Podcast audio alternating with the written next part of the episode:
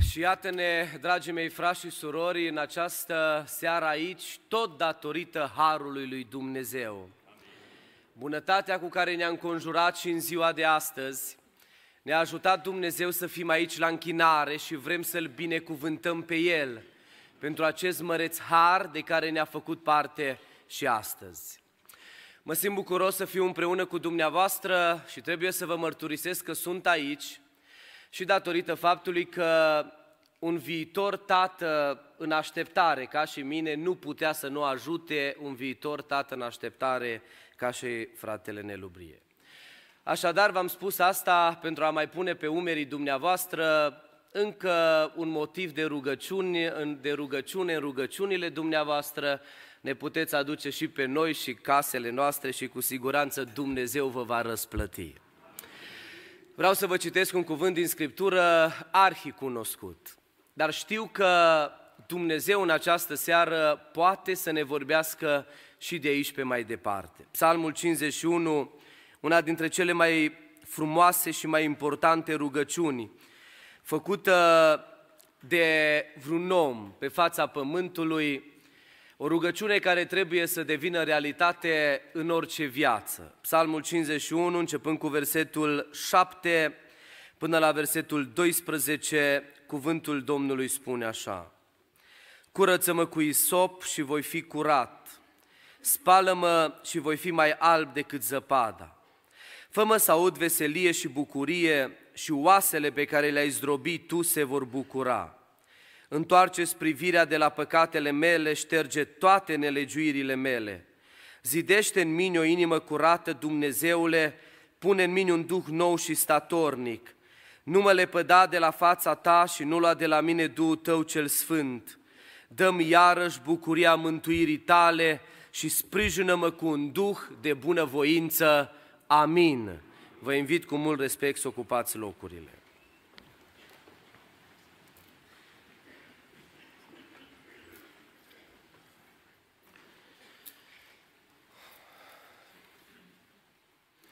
Pentru că viața omului uh, e o luptă permanentă. Și în uh, luptele din viața noastră, uneori ieșim biruitori, alteori niște adevărați pierzători. Doar că cerul va fi umplut de oamenii care au fost biruitori. E adevărat, nu prin puterile proprii, și prin ajutorul dat de Dumnezeu, dar totodată prin disponibilitatea unui om care vrea să rămână înaintea lui Dumnezeu așa cum Dumnezeu cere. Noi ca și oameni avem rânduielile noastre și mai ales părinții spun deseori copiilor lui atâta timp cât stai la mine în casă, trebuie să faci cum îți spun eu. De ce nu s-ar aplica asta și la Dumnezeu? Și Dumnezeu spune atâta timp cât eu îți dau viață, frumos e și-ar fi să faci ce Dumnezeu cere. Pentru că viața omului pe pământ e foarte scurtă. Fie ea și la 90 de ani, veți vedea oameni care vor mai cerși minute măcar. Atunci când solul morții se apropie, omul parcă n-ar pleca din lumea asta și vine și spune atât de repede s-a dus viața, atât de repede s-a făcut târziu. Pentru că, dragii mei, sufletul vine de la Dumnezeu și la Dumnezeu trebuie să se întoarcă. Pentru că omul este o ființă extraordinară creată de suveranul, cu discernământ în alegere, cu voință proprie, cu alegeri proprii. Diavolul a spus așa, dacă sufletul a venit de la Dumnezeu și la Dumnezeu trebuie să se întoarcă cât timp omul este pe pământ, eu trebuie să dau lupte asupra sufletului său pe care omul să le piardă, să devină un pierzător și la capătul vieții lui să n-ajungă în locul unde ajung biruitorii.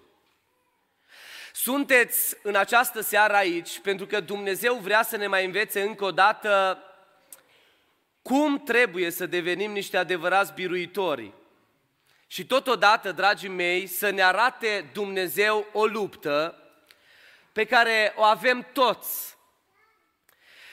Pentru că am să vă vorbesc despre o luptă pe care ați avut-o ieri, pe care ați avut-o astăzi și pe care cu siguranță o veți avea și mâine. Lupta de ieri, de astăzi și de mâine e una dintre cele mai crâncene lupte pe care diavolul le dă la nivelul sufletului unui om. Trebuie să vă mărturisesc încă de la începutul predicii că pe David, omul lui Dumnezeu, îl iubesc. Asta ca să nu mă judecați în prima parte a predicii mele. Și atunci când voi ajunge în cer, sunt foarte curios să-l cunosc.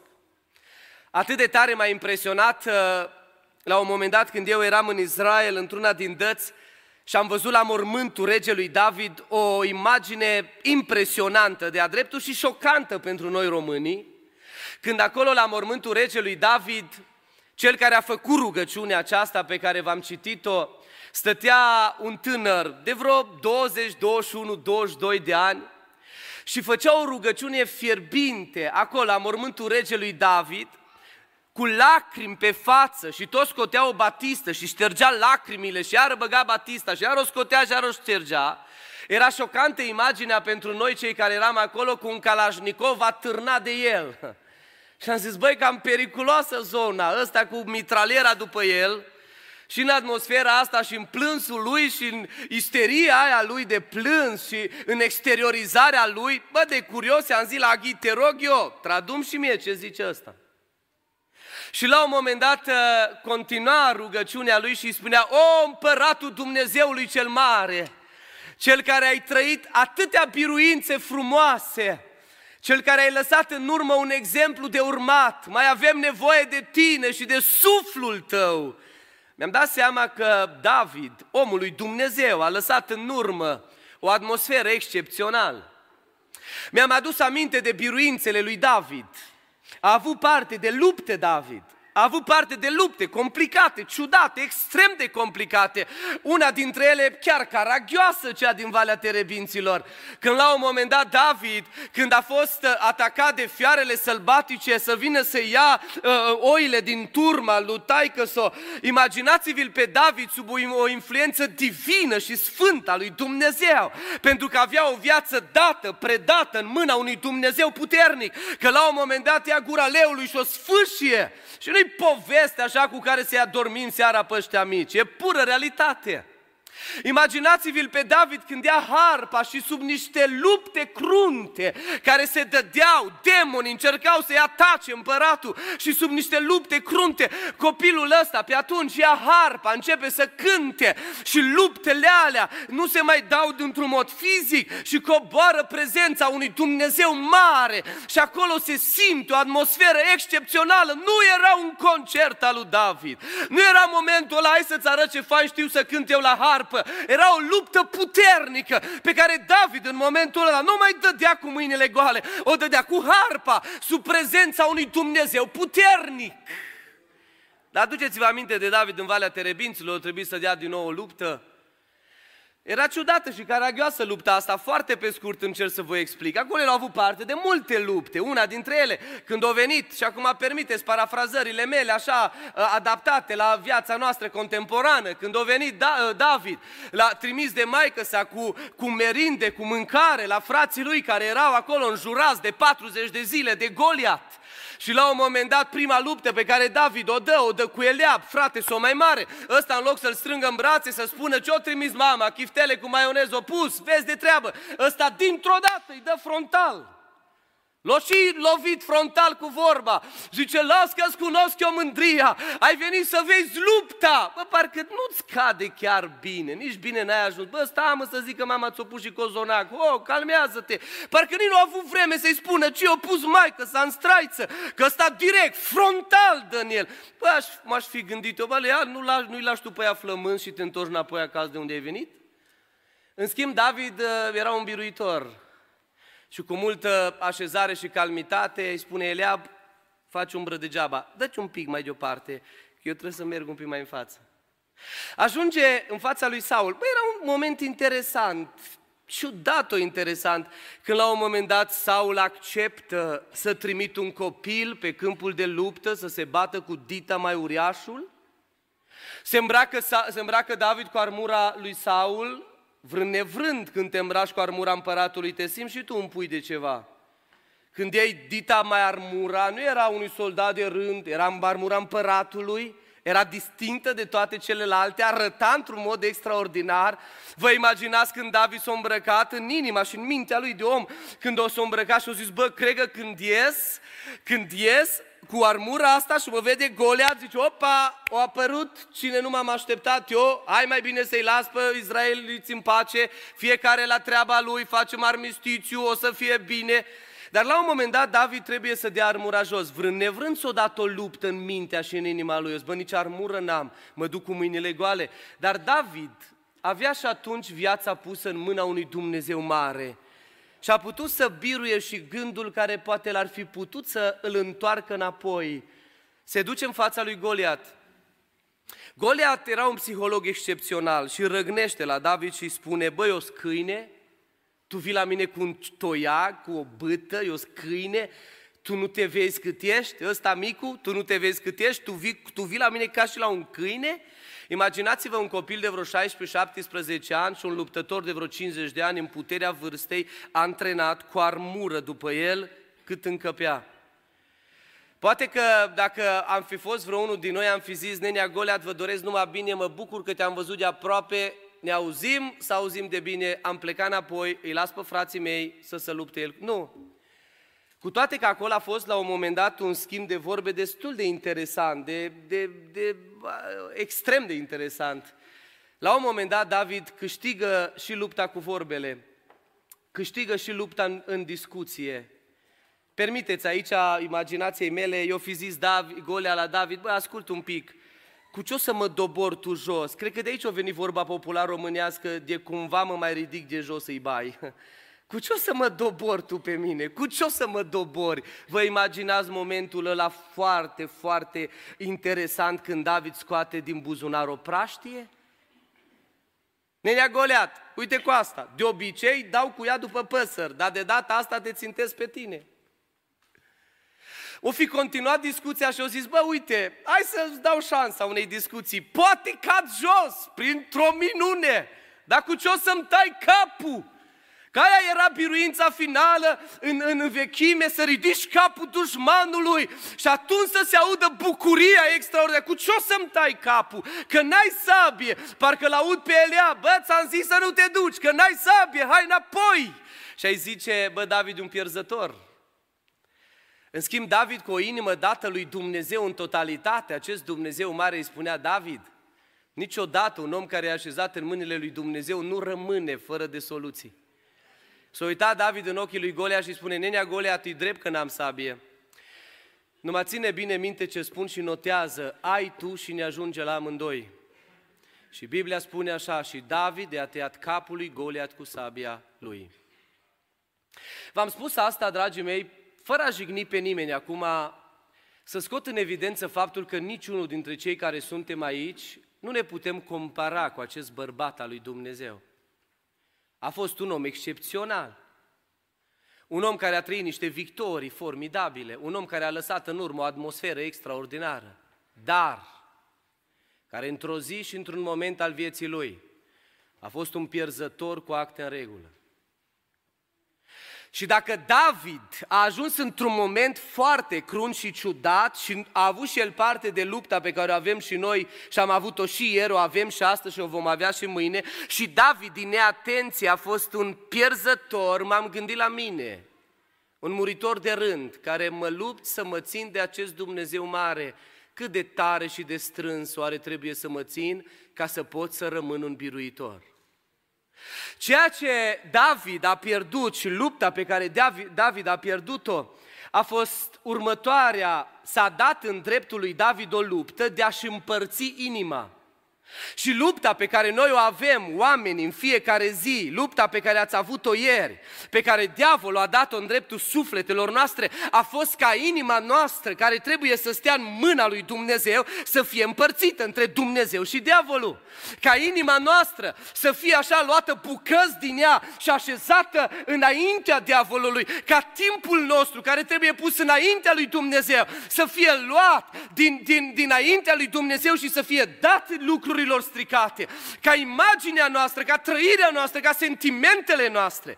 Că lupta pe care diavolul o dăm fiecare zi e să-l împartă pe om, să-l facă franjuri dacă poate, bucăți Dumnezeu se mulțumește cu o inimă, cu o viață, cu timpul, cu mintea, cu ochii, cu auzul, în totalitate datul, dat acestui Dumnezeu mare. Diavolul zice, nu-i problemă că rup doar o bucată, că acea bucată te face incomplet și când ești incomplet nu mai devii un biruitor. Și când la un moment dat tu lași din tine bucăți, din inimă, din viață, din timp, din privire, din gândire, din smerenie, din tot ceea ce ești, lași prin bucățile astea și diavolului, devii un pierzător și în momentul în care îți împarți inima, viața, timpul și toate celelalte între Dumnezeu și diavolul, te pui pe un topogan abrupt care într-o zi mai devreme sau mai târziu dă cu tine de pământ. Și unii, din păcate, mai mai că nu se mai ridică. Și totul pleacă de la o viață împărțită. Și la un moment dat oamenii din generația noastră se simt foarte buni și spun stai un pic pastore, că eu mă duc la biserică în fiecare slujbă. Stai un pic pastore, eu mă închin ori de câte ori trec pe lângă câte o biserică. Stai un pic pastore, că eu n-am spart casa lui nimeni. Stai un pic, eu n-am făcut ceea ce crezi tu. Eu nu te pot contrazice. Nici Dumnezeu poate nu o face dacă e așa. În schimb, Dumnezeul care vede dincolo de cămășile noastre, Dumnezeul care vede dincolo de ceea ce văd ochii ăștia, vede uneori inimile noastre împărțite între minciună și adevăr, între lucrurile bune și lucrurile stricate, între Dumnezeu și diavolul, între smerenia aia pe care o arăți și pe care vrei să o arăți și altora, să o pui, să zică toți, uite ce om pios, și între mândria care își face cuib în multe inimi. Dumnezeu e cel care vede. Noi știm să jucăm teatrul ăla impecabil. O, românii, pe dacă românii nu știu să joace teatru, cine știu? Ia luați unul de pe stradă care trăiește pe ajutor social, duceți la Hollywood și spuneți așa, ai 500 de euro, biletul plătit, cazare și mâncare, jumătate de oră, trebuie să joci un rol de cel mai bogat om al planetei. Vă garantez că iasă. Apoi le aduceți înapoi la el în sat și iarăși, da, bă, am venit cu picioarele pe pământ, dar în jumătatea de oră iasă, parcă cei mai buni actori au devenit oamenii de rând, care știu să-și ascundă viața împărțită, care știu să-și ascundă falimentele, care vin și pozează, sunt un tată extraordinar, sunt o mamă extraordinară, sunt un soț extraordinar. Oh, dar Dumnezeul care scotrobăie prin viața noastră, vede deseori că iubirea care trebuie dată lui Dumnezeu și familiilor, une uneori e împărțită și în alte forme. Că atenția care trebuie dată lui Dumnezeu e împărțită și în alte forme. Că smerenia care trebuie avută înaintea lui Dumnezeu e împărțită și cu mândria. Că atitudinile frumoase sunt împărțite și cu alea ilegale. Și asta e lupta pe care omul o dă, e lupta pe care dumneavoastră ați dat-o astăzi într-un fel sau în altul. Și diavolul vine și spune, auzi, nu vreau să te iau cu totul, vreau numai să te împart un pic, atât. Nu vreau să te iau cu totul, vreau numai să te împart. Și știe că dacă o reuși să te împartă, ești victimă. David, omul lui Dumnezeu, a ajuns într-un astfel de moment. Ascultați ce zice Biblia. Pe vremea în care împărații mergeau la război, David, omul lui Dumnezeu, în momentul ăla cu inima împărțită, între câmpul de bătălie și vitejii lui care luptau acolo și între statul degeaba acasă, David a ales să rămână acasă. Sintagma Bibliei, împărații mergeau la război, nu e în zadar. Împărații mergeau la război. Și David trebuia să fie acolo, în, în cortul ăla unde se făceau strategiile de luptă, cu toată inima lui, cu tot ceea ce era el, că un tărâm trebuia câștigat. N-aveau voie să-l piardă. În schimb, David, bărbatul cu inima împărțită în momentele alea, a așezat pe topoganul ăsta abrupt, pur și simplu și-a dat drumul. Știți cum arată un om cu inima împărțită? Știți cum arată un om care se împarte între minciună și adevăr? Știți cum arată un om care se împarte între lucrurile bune ale lui Dumnezeu și uneori lucrurile stricate?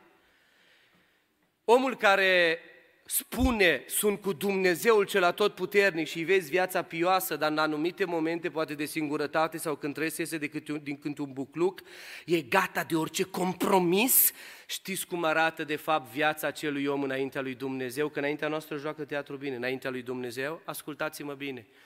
Viața unui om cu inima împărțită se supune unui pericol catastrofal care se numește busola morală pierdută. Un om care își împarte inima, viața, trăirea, sentimentele, tot ceea ce are el între Dumnezeu și diavol, între minciună și adevăr, între lucrurile stricate și lucrurile sfinte și se joacă și are starea aceea menționată de Biblie căldicică, extrem de periculoasă, acel om și-a pierdut busola morală. Pur și simplu nu mai are direcție. Poate să vină în biserică, să se închine, să meargă la preot, să facă, să facă mătănii, să cânte în biserică, să predice, să dea la colectă, să facă ce vreți dumneavoastră, oficial omul ăla hoinărește și habar n-are încotro merge. Pentru că diavolul știe, când s-o lua semnalul, când s-o împărți semnalul, intervine bruiajul ăla. În momentul în care intervine bruiajul, omul zice, bă, nu mai am călăuzire, pentru că am inima împărțită, nu mai am călăuzire, nu mai știu ce să fac. Mi se pare că ar fi bună alegerea asta. Și după ani de zile constată că a fost o catastrofă. Mi se pare că visul ăsta e bun. Mi se pare că planul ăsta e bun. Și tu spui, bă, ai o confirmare, Dumnezeu te-a încredințat. Bă, nu chiar 100%, dar totuși tind înspre așa ceva. Bă, viața cu Dumnezeu nu e că e tind și eu spre ceva. E siguranța mântuirii. Că există un Dumnezeu care îi ține pe oameni pe ale sale brațe, glorie Lui pentru asta. Și în momentul în care îți lași inima împărțită, îți pierzi busola morală, toate lucrurile iau raznă. Și în felul ăsta, tații în casă iau decizii. Tați cu busola morală pierdută. Nu mai știu încotro se duc ei, dar trebuie să ia decizii pentru alții. Mame cu busola morală pierdută care trebuie să-și educe copiii și trebuie să le spună de un Dumnezeu mare și deseori nu mai știu să mai dea direcția. Haideți să vă arăt acum, ca să vă, vă puteți face o scurtă și o bună analiză, cum arată un om cu busola morală pierdută, care survine datorită unei inimi împărțite. Ascultați-mă. Un om cu busola morală pierdută, ca și David. David, pentru faptul că a rămas acasă, a fost datorită faptului că în momentul ăla nu mai avea orientare bună. Și ascultați ce face David. Iasă la o plimbare pe acoperișul casei, o vede pe Baceba la râu și pune o întrebare. Cine este femeia aceasta? Ce faci, David? Ai început să pui întrebări ilegale. Un om cu inima împărțită și cu busola morală pierdută se poate verifica prin curiozitățile ilegale ale vieții. Dacă până acum ați fi zis, băi, eu n-am inima împărțită, ia faceți-vă doar o socoteală scurtă. Când în viață intervin curiozități care îl scot pe Dumnezeu din context, înseamnă că inima undeva e franjurată. Când în viață intervin curiozități care pe Dumnezeu îl împing undeva la marginea vieții, înseamnă că busola morală e pierdută. Când te interesează lucrurile pe care, de care Dumnezeu nu e interesat, înseamnă că deja viața s-a complicat. Și stare mulți oameni care vin și spun eu sunt cu Dumnezeu, merg în cer, merg în rai, Doamne ajută toată ziua, dar care viața lor arată clar, mintea lor, timpul lor arată clar că sunt mai curioși de lucrurile care nu-L implică pe Dumnezeu decât de lucrurile care îl implică pe Dumnezeu. Modul cum ne petrecem timpul, modul, discuțiile pe care le avem, modul cum ne raportăm la alții, arată într-un mod foarte clar dacă un om are inima împărțită sau nu. În momentul în care cineva e curios și o repetând încă o dată în mod conștient de lucrurile ilegale ale vieții de care Dumnezeu nu e interesat, înseamnă că acel om, bărbat sau femeie, tânăr sau mai puțin tânăr, e cu busola morală pierdută, s-a pus pe un topogan care într-o zi îl va prăbuși, poate pentru totdeauna. Înțelegeți cât e de serioasă problema mântuirii? Aia nu e o joacă. Și vine David și întreabă, cine este femeia aceasta? Dar ce te interesează pe tine, David? Ce te inter... Dar nu puteau să-i spună așa, era Dita mai împăratul, cel mai puternic om al planetei. Păi nu putea să zic așa și să-i răspund. E Batșeba, soția lui Urie. Ui soția lui Urie, Urie e acolo pe câmpul de bătălie, e viteazul tău. Știi ce ar fi trebuit să facă atunci David? Să se resusciteze, să zică, Doamne iartă-mă, Doamne iartă-mă, Doamne, dar unde mi-a fugit mintea? Ce curiozități mai am și eu, dar nu. David a ales în acele momente să stea în jumătatea de inimă dată cui nu trebuie. Și ascultați-mă bine, când un om cu inima împărțită și cu busola morală pierdută are deja curiozități legale, Ceea ce trebuie să facă este să se prăbușească înaintea lui Dumnezeu, să-și ceară iertare, să-i spună, Doamne, gândul Tău divin să mai fie în mine, o, gândul sfânt să mai fie în mine, că de nu, ascultați-mă bine, va păți ceea ce a pățit David în momentul în care își cu inima împărțită, busola morală pierdută și curiozitățile ilegale în viață, până comiți păcatul e doar chestiune de timp. Mai devreme sau mai târziu îl comiți. Când stărui la un moment dat în curiozitățile pe care Dumnezeu n-ar vrea să le ai, când nu te interesează de mântuire, de suflet, de Hristos, de viața veșnică, când nu te mai interesează de Biblie, când nu te mai interesează de viața de rugăciune, când nu te mai interesează de trăirea în sfințenie și te interesează de toate celelalte lucruri ilegale, ascultați-mă bine, până când va da diavolul cu tine în primul păcat, e doar chestiune de timp. Și din păcate și cu David a dat.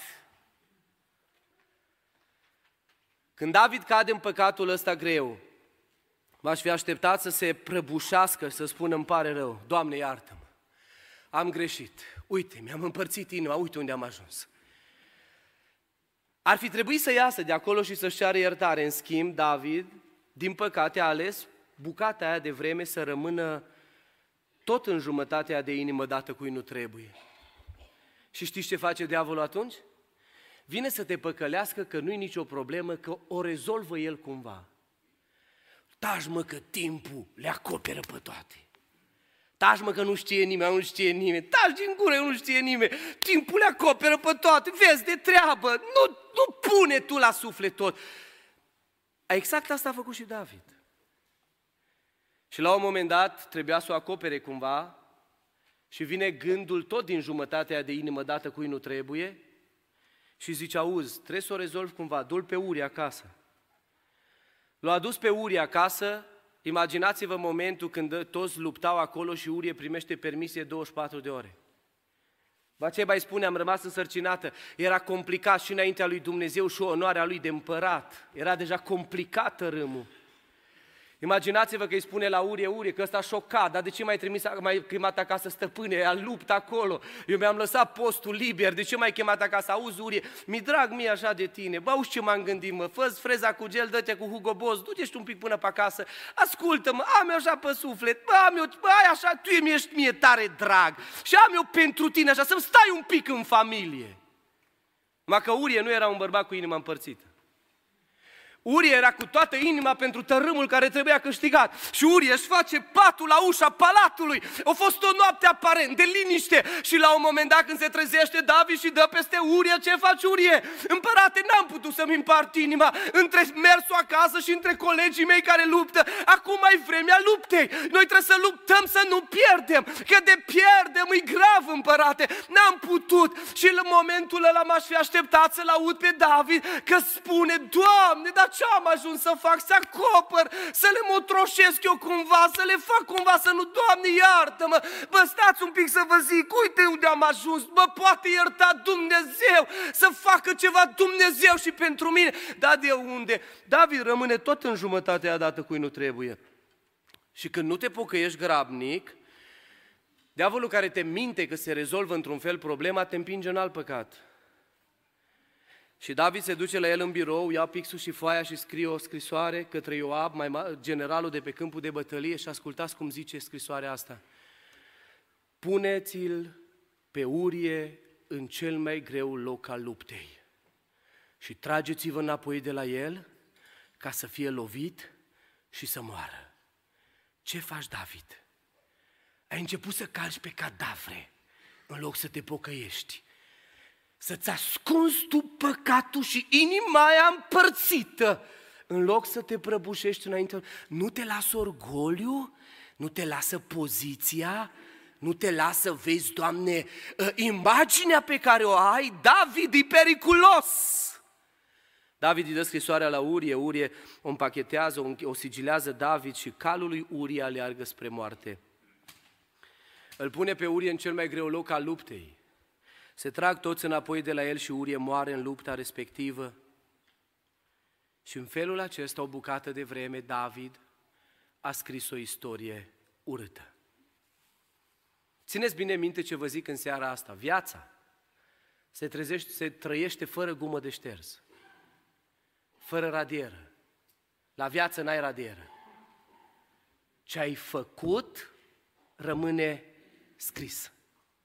N-ai cum să te întorci înapoi, să iei guma de șters a vieții și să ștergi anul trecut, să ștergi vorbele de azi dimineață, să ștergi nervii de ieri, să ștergi uh, uh, atitudinile ilegale de alaltă ieri, să ștergi privirile care n-ar fi trebuit să fie în viața ta de săptămâna trecută. N-ai cum, David, nu mai ai cum. Ai scris o istorie pe care știm, vrei să o acoperi. Dar ți-ai pierdut busola morală, tu nu mai știi încotro ești, încotro te duci, pur și simplu hoinărești numai spre Dumnezeu nu mai mergi. Pericolul ăsta e atât de grav că omul cu inima împărțită pur și simplu își pierde busola morală. E complicat. Știți care e un alt pericol? E că oamenii cu inima împărțită, pe lângă faptul că își pierd busola morală, oamenii ăștia pur și simplu nu mai sunt conștienți de consecințele păcatelor lor. David era relativ relaxat. Și la un moment dat vine prorocul Natan în biroul lui David, împărate David, îmi permit să stăm un pic de vorbă, da, poftiți domnul Natan, păi dar tu aici la mine un scaun tot timpul, deci gura Domnului, stai jos. Și la un moment dat intră acolo Nathan și spune, ascultă împărat, am o poveste pentru tine. În împărăția asta ta mare există un om bogat și unul foarte sărac. Ăla bogat avea multe oi, boi, avuții. Ăla sărac avea o singură mielușă, o ținea la sânul lui, o îngrija, era totul pentru el. Ăsta bogat a venit un, un, un prieten, o vrut să dea un ospăț. Auzi împărate, ăsta bogat nu s-a îndurat să ia din mielușelele lui, o lua singura mielușa acelui sărac, a sacrificat-o să se bucure el. Ce să-i se facă omului acesta? Și dintr-o dată David își aduce aminte că păcatul are consecințe. Se ridică David în picioare și zice, viu este Domnul, că cel care a făcut lucrul acesta este vrednic de moarte și să dea înapoi patru miei pentru mielul luat. Opa, David, ce cu tine? Păi păcatul are consecințe. Cum și-o permis să facă asta? Nu poate să nu plătească. Vă imaginați atmosfera din biroul lui David? Ma David era un băiat, bărbat înțelept, îi fugea mintea, deja și-o cam dat seama. Nici Natan nu era mai prejos. Eu fi zis, Natan, împărate, uite-te în ochii mei, te-ai cam prins. Ține bine minte ce spun, tu ești ăla. Cum ai zis, patru miei și începe David să-și îngroape patru prunci. Pentru că păcatul are consecințe. Și continuă glasul Domnului prin prorocul Natan, fiindcă mai disprețuit fiindcă mai disprețuit, ascultați-mă bine, o viață împărțită între Dumnezeu și diavolul, e o atitudine de dispreț față de Creatorul, e o atitudine de dispreț față de Cel care îți dă viața, e o atitudine de dispreț față de Cel care te înconjoară cu harul său în fiecare zi, fiindcă mai disprețuit, David zice Domnul, sabia nu se va îndepărta din casa ta. Ai înțeles, David, cât e de grav viața asta împărțită? O, oh, cât de ușor o iau oamenii. Și asta e atât de gravă starea asta a vieții împărțite. În momentul ăla, dragii mei, m-aș fi așteptat ca David să se prăbușească în pocăință. Vă dau o bucată de vreme încă nu o face. Într-una din zile mă întreabă Carina mea, tati, de ce nu mai zâmbesc cu oamenii? Eu lucram la predica asta și așa întreacă din sufragerie spre birou, îi spun fiindcă îi dor oasele. Și ăla mai mic a zis, păi asta se rezolvă la farmacie. Uh-uh. Nu se rezolvă. Mâna Domnului începea să apese pe David în momentul ăla, pentru că Dumnezeu aștepta pocăința lui David. Dar încă David se ținea tare și mâna Domnului începea să apese. Și David zice, o, câtă vreme am tăcut, mi se topeau oasele de gemetele mele necurmate, că mâna ta apăsa zi și noapte asupra mea. Nu că Dumnezeu e rău și vrea să-l vadă pe om care are curajul să spună, sunt un păcătos și am nevoie de iertarea lui Dumnezeu. Sunt un păcătos și am nevoie de Dumnezeul care să mă mai spele. O, glorie lui, cum mai face și astăzi. E atât de dur și de greu când omul nu-și dă seama că păcatul are consecințe. Nu știu dacă v-am mai zis când eu am fost data trecută la dumneavoastră sau poate tinerilor dumneavoastră în tabără, dacă poate cuiva prinde bine. Că la un moment dat m-am dus eu într-o familie și mi-a spus că să stau de vorbă cu fiul său. 20 de ani. Și a început un tată să joace acolo un teatru din ăla al durerii. Nu mai pot cu el, nu mai pot. Am investit în el, am făcut, am dres, l-am educat, l-am dus la biserică. Bă, când am văzut durerea acestui tată, am zis, mă duc să stau de vorbă cu pruncul. Mă duc în cameră, în timp ce urcam scările m-am gândit așa. O să-i spun să mergem undeva în oraș, să fim pe tărâm neutru în discuție. Când am intrat în cameră, am găsit un tânăr care stătea așezat în pat cu genunchii trași la piept, nici bine n-am intrat în cameră și zice că mine, dispare afară. O, mă, că nu-ți fac nimic. Eu mi-am propus să ies cu el în oraș. Când l-am văzut, m-am șocat. Era tuns chel, ras, tot. O creastă roșie de 30 de centimetri pe mijlocul capului. Eu mi-am propus să ies cu el în oraș, dacă l-am văzut, m-am gândit cine iasă cu ăsta în oraș. Îi zic, auzi, vreau să stau de vorbă un pic cu tine, acum că tot am urcat, am putea să mai dau înapoi, vreau să stau un pic de vorbă cu tine, uh, să schimbăm două, trei vorbe și el așa foarte sec și scurt zice, bine, dar mergem undeva în oraș. M-am luat. Eu cu el ne-am dus, ne-am pus unul de o parte a mesei, unul de cealaltă parte la un McDonald's. S-a activat pastorul la critic din mine și am început, bă, cum să faci tu așa ceva la taică tu? Bă, nu se poate, mă! Bă, taică tu, mă, taică tu, bă, cum să faci tu așa? O jumătate de oră, de-abia clipea. După o jumătate de oră zice către mine, acum pot să vorbesc și eu? Da. Îi dau lacrimile, am zis, gata, e al meu. S-a prins predica. Îi zic, e perfect. Cu lacrimi în ochi se uita lumea la noi. Era o imagine ciudată. Și zice către mine, sunt așa și să nu cumva să crezi că îmi place. Sunt așa din cauza lui tata. A început să-mi povestească o viață dublă, dublă, dublă, de-a dreptul dublă, șocant de dublă. Și o zis, stai să spun, vrei să-l auzi pe tata cum strigă acasă? Vrei să spun ce țepe de tata?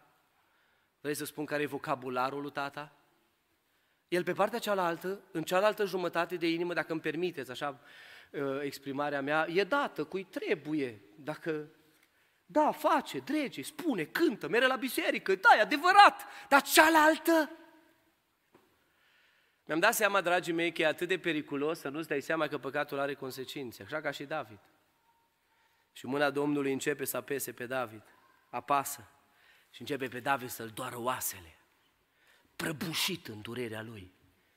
Să iasă David dimineața să nu mai poată să zâmbească și să le spună oamenilor, ă, ă, subalternului, veniți că avem o ședință grabnică, hai să discutăm, trebuie să mai asfaltăm ce știu până oraș, nu știu, permiteți-mi parafrazarea și paralela cu viața noastră contemporană.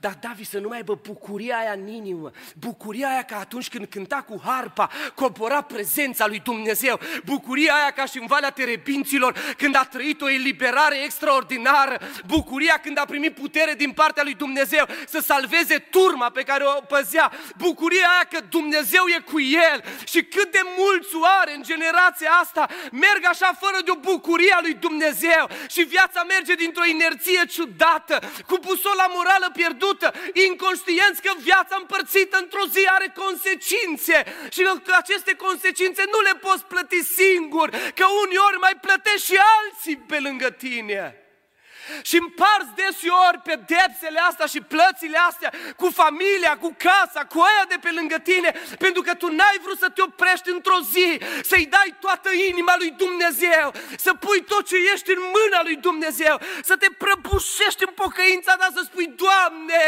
am nevoie de Tine, am gândit ce n-ar fi trebuit, Doamne, am vorbit de rău, Doamne, să încep să spui plânsul pocăinței, să-ți aduci aminte pe Petru, Petru, care a ieșit afară și fără nicio jenă și a plâns plânsul ăla al pocăinței și a zis, Doamne, mă mai poți ierta și pe mine.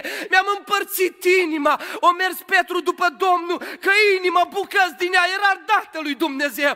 Dar în atmosfera de acolo, Petru își lasă inima împărțită, nu-l cunosc. O, cât e de cruntă starea asta! Dar Petru se prăbușește în pocăința lui. Dragii mei, știți de ce nu se mai văd lacrimi pe obraz chiar în biserică? Pentru că tare mulți sunt cu inimile împărțite. Și tot timpul te gândești numai la aia ce îți dă plus valoare. Păi lasă bă că eu sunt bine, că eu merg și la biserică. Nu te gândești și la lucrurile alea alte pe care tu nu le bagi în seamă, dar Dumnezeu le bagă în seamă. Și Dumnezeu zice să nu cumva să crezi că le accept. David încă făcea lucruri extraordinare în împărăție, dar avea un păcat pus la naftalină, băgat sub preșul vieții, crezând că Dumnezeu stă undeva în colțul universului și nu-l interesează de David. Fals! Dumnezeu privește asupra fiilor oamenilor, supraveghează viața lor și se uită în detaliu cum arată viața noastră. Și pentru asta eu zic din toată inima glorie lui Dumnezeu, a unui Dumnezeu care mai stă cu privirile spre noi. Și David cu păcatul la naftalină, în loc să se prăbușească, știți, citeam o poveste că la un moment dat, cam așa arată oamenii, cum vă spun eu acum, că la un moment dat un preot a fost mutat în Franța dintr-o parohie mare într-o parohie mică. Dar pentru că era un duhovnic extraordinar, veneau mulți la el să se spovedească. Și la un moment dat vineau două categorii de oameni. Prima categorie plângeau încă din mașină. Plângeau, se scuturau ăștia de plâns.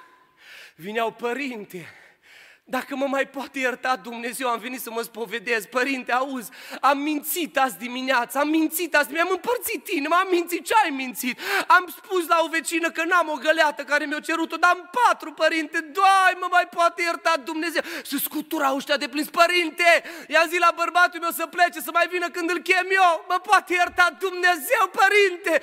Bă, și se scutura ăștia de plâns, plângeau de numai. Și părintele îi asculta le vedea plânsul, își terminau spovedania, cu zâmbetul pe față îi lua în brațe, îi strângea bine și le spunea, du-te acasă că totul va fi bine.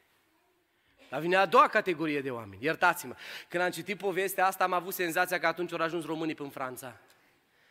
a doua categorie de oameni zice că vineau ăștia, Părinte, am venit și eu să mă spovedesc, că am auzit că spovedania e bună. Uh, trebuie să-ți mărturisesc că am mințit. A, te uitau urât la mine, că mai min și alții. Au, te uitau urât, că alții min, nu numai eu min. Numai trebuie să spui că am mințit. Am mințit, părinte, vreau să-ți mai spun ceva, mai am un păcat, zice, și bârfesc. Dar e complicată, părinte, viața în vremea asta, că stai cu ăștia la cafea, bă, te scap, zici o vorbă, e drept, n-ai cum, că ăștia te ațâță în discuții, mai am mai zis și eu, părinte, trebuie să o spun și pe asta. Mai am un păcat, părinte, că la spovedanie trebuie să zicem tot, auzi, părinte, zice, am pe unul port în inimă, nu-l suport deloc. Bă, dar nu-l suport, nu pot să-l văd în fața ochilor. Dar am, părinte, totuși o parte bună, nu-i arăt. Oamenii cu inima împărțită tot timpul își caută părțile alea care ci că aparent lor le dă valoare. Spunea povestea asta că după o astfel de spovedanie, părintele începea să plângă în hohote. Și ăștia șocați. Dar ce s-a întâmplat, părinte? Și părintele le spunea așa, va da Dumnezeu harul unei pocăințe și voi nu știți să-l valorificați. Plâng eu plânsul pocăinței voastre.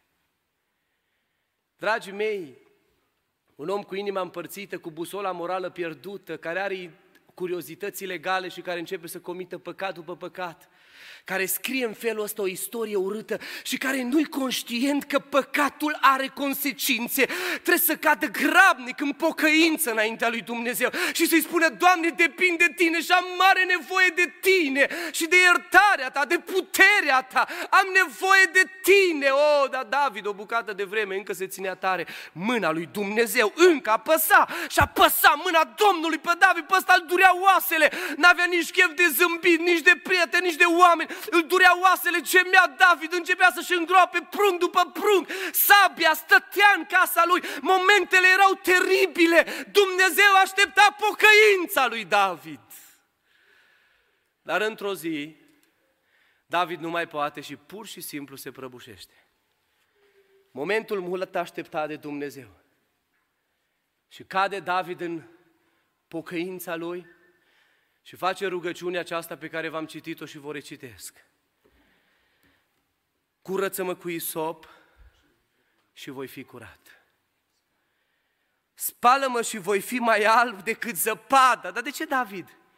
Nu a putut diavolul să ți le acopere în așa fel încât să nu se mai afle? Dar nu a putut diavolul prin cum ți-o zise că l duci pe urie, că îl trimiți, că îl omori, că faci în așa fel încât să, să, să, să se piardă urma păcatului tău. Nu s-a putut, nu! Pentru că singurul care iartă păcate în generația asta e Iisus Hristos, Domnul, glorie lui Dumnezeu. Și înaintea lui oamenii trebuie să se prăbușească și să-și mai spună plânsul pocăinței.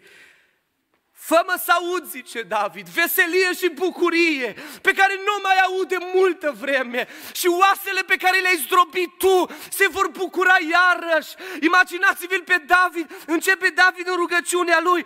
O, Doamne, întoarce privirea de la păcatele mele, șterge toate fără de legile mele, zidește în mine o inimă curată, Dumnezeule, pune în mine un duh nou și statornic, Doamne, nu mă lepăda da de la fața ta și nu lua de la mine Duhul tău cel sfânt, dăm iarăși. Vreau să te simt iarăși, vreau să mai plâng ca altă dată, vreau să fiu încredințat ca și altă dată, vreau să te iubesc ca și altă dată. Dăm iarăși bucuria mântuirii tale, Doamne, am pierdut-o.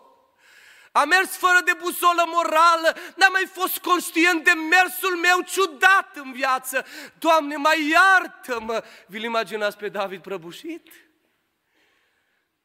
O fi venit subalternii, pă, șeful, pă, meriți de aici, pă, mer- vă rog eu astăzi, astăzi în pocăință, lăsați-mă. Și David are puterea aceasta a smereniei, o atitudine tot mai rar întâlnită. Eu nu înțeleg de ce oamenii fug de Dumnezeu. Păi le vrea numai binele, vrea să-i ducă în rai, vrea să-i țină pe ale sale brațe și oamenii fug de Dumnezeu.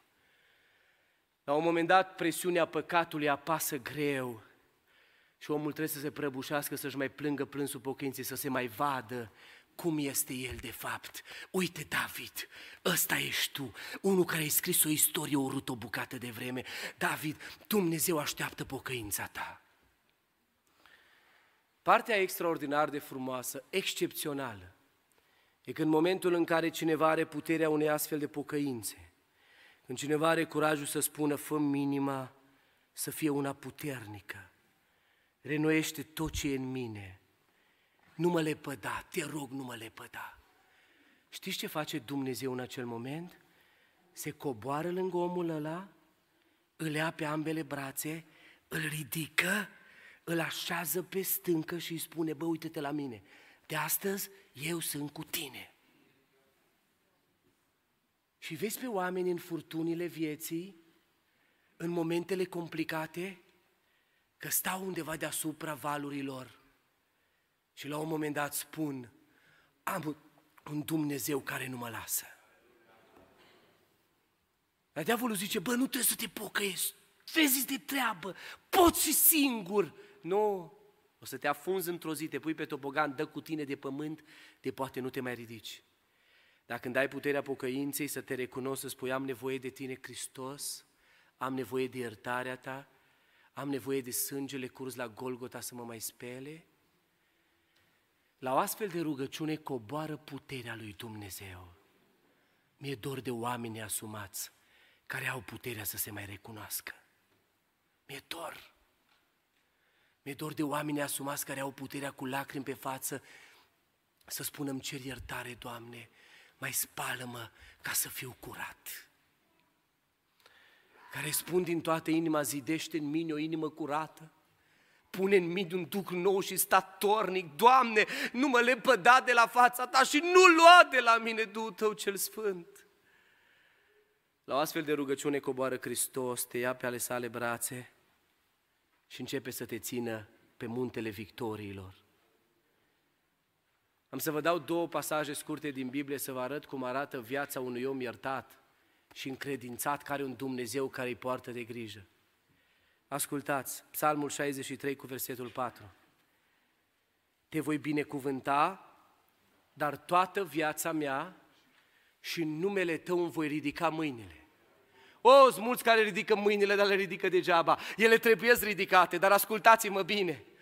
Biblia face mențiunea impecabilă, mâinile trebuie să fie curate, viața curată, inima dată lui Dumnezeu. În momentele grele ale vieții de prăbușire, în momentele complicate să poți să ridici mâinile să spui, te voi binecuvânta, dar toată viața mea și în numele tău îmi voi ridica mâinile și voi spune că am un Dumnezeu mare, că am un Dumnezeu care nu mă lasă. Eram copil, Aveam vreo 13 ani și o trebuie să-mi împar viața între joacă și să o ascult pe bunica. Bunica mea vine și îmi spune, Alin, du-te, te rog frumos, cu plasa asta în sat și o lași în poartă la familia aia, pur și simplu o pui în poartă și pleci mai departe. Reacția mea a fost bunică, dar numai pe mine mai găsit, dar verișorii mei, frații mei, numai pe mine mai găsit. S-a uitat la mine și a zis, Alin, dacă ție ți-am spus, te rog, de dragul ascultării, ascultă-mă. Și eu acum trebuia să mă împart. O ascult pe bunica, stau la joacă, mă duc ca să o ascult pe bunica, stau aici și nu o ascult. La un moment dat, de dragul bunicii mele, iau plasa și plec. Bunica mi-am spune așa în spate, Alin, vei vedea în viața ta că Dumnezeul pentru care tu faci acum ceva, adică cu toată inima te-ai dat și au mers cu toată ființa ta, nu va lăsa momentul ăsta nerăsplătit. Vei vedea că ai un Dumnezeu mare.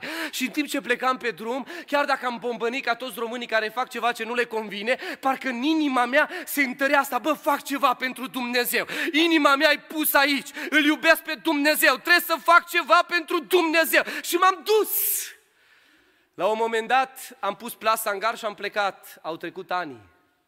Am ajuns mare, păstor, predicator, am ajuns într-o țară din Occident când am plecat din camera de hotel, o sun pe soția mea și îi spun, n-am soluție la problemă, nu știu cum o să fie. Mă întreabă Andrei Alin, cum facem? Nu știu cum, dar îl rog pe Dumnezeu. Doar atâta l-am rugat când m-am, m-am pus pe genunchi acolo în camera de hotel. Doamne, poate nu vrei să-mi dai soluția, dar te rog, dovedește-mi că ești cu privirile pe mine. Și dacă tu îmi dovedești că ești cu privirile pe mine, voi spune și eu ca și psalmistul, te voi binecuvânta, dar toată viața mea și în numele tău îmi voi ridica mâinile. M-am dus acolo, Dumnezeu urma să-mi dea o lecție. A brăbușit, mi-a cerut iertare, îmi cer în fiecare zi, viața trebuie renoită în fiecare zi. La un moment dat m-am dus acolo, am terminat de predica, vine la mine la final o fată, o soră, cu soțul și cu copiii ei. Mă întreabă, zice, mă cunoști? Am zis, nu vă cunosc. Eu sunt din satul cu tare, am rămas mici fără tată, Tata a murit răsturnat cu tractorul. Eu mi-am adus aminte imediat momentul când eu m-am dus cu plasa, ascultând-o pe bunica, punând inima mea înaintea lui Dumnezeu și în ascultarea lui bunica și m-am dus și le-am pus plasa în gar. Dar nu le-am zis nimic. Dintr-o dată mi-a trecut imaginea asta prin ochi. Am început doar să zâmbesc ușor. Oh, mai era femeie în toată firea. Atunci avea așa vreo 13-14 ani. Și am zis, oh, m-am gândit eu, da, da, mi-aduc aminte de acolo din sat. Avea niște copilași pe lângă ei. I-am întrebat pe copii, ce vrei să te faci când crești mare? Unul zis polițist, judecător, farmacistă, dar mai era o fetiță prin care Dumnezeu urma să-mi dea o lecție. Nu pleca de lângă noi. Mie mi stare, dragi copii, am zis, hai să mai fac conversație cu asta mică. Și o întreb, care e cea mai mare curiozitate a vieții tale? Se căuta atunci în vremea submarinul ăla scufundat pe lângă Titanic cu miliardarii. Mă așteptam să-mi spună cea mai mare curiozitate a vieții mele e să mă duc cu submarinul, să mă duc cu racheta, să văd cum e pe lună, să văd cum e în spațiu, nu știu, așteptam ceva așa contemporan nou. Dar fetița începe și plânge, strânge tare din ochi, așa din pumnișorii ei.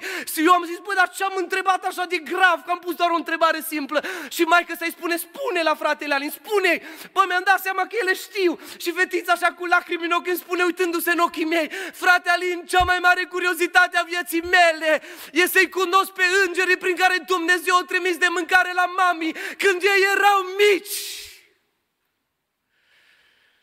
Știți care a fost următoarea mea reacție? Te voi binecuvânta, dar toată viața mea și în numele tău îmi voi ridica mâinile, a coborât acea prezență specială și divină, Alin, îți cu ochii pe tine. Am putut să am acea siguranță extraordinară pe care atunci când o pierzi, e complicată viața. Un om care are puterea să-și ceară iertare și un om care are puterea să trăiască în sfințenie înaintea lui Dumnezeu cu toată inima dată lui Dumnezeu va putea să spună asta. Vă mai dau câteva versete din Biblie. Ascultați, Psalmul 116 cu versetul 1.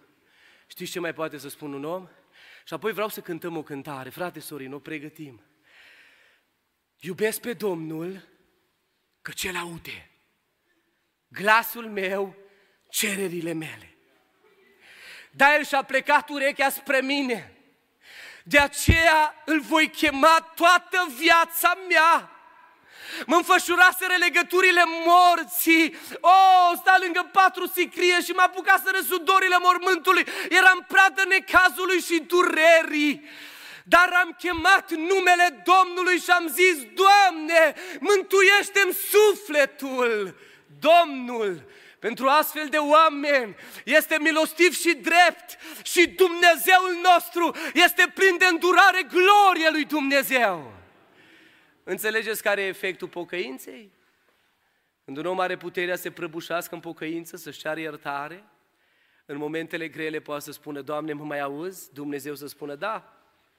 Și mai apoi să poți să spui și altora, iubesc pe Domnul, că cel aude glasul meu, cererile mele. Înainte de rugăciunea finală aș dori să cântăm o cântare. Refrenul acestei cântări spune că își mă întorc și în genunchi, bilă-ți cer, Domnul meu, mă întorc și aș dori să mă știu fiul tău. Să mă știu că sunt pe brațul tău de Dumnezeu. Îmi cer iertare în seara asta, Doamne, pentru inima mea împărțită. Îmi cer iertare pentru că am mers cu busola morală pierdută. Îmi cer iertare pentru toate curiozitățile ilegale. Îmi cer iertare că n-am fost conștient că păcatul are consecințe, dar vreau să-ți mulțumesc pentru plata de la Golgota, care mai revigorează viețile noastre și în 2024. Glorie lui Dumnezeu pentru asta! Haideți să ne ridicăm în picioare. Și haideți să cântăm din toată inima spunându-i Domnului la tine vin.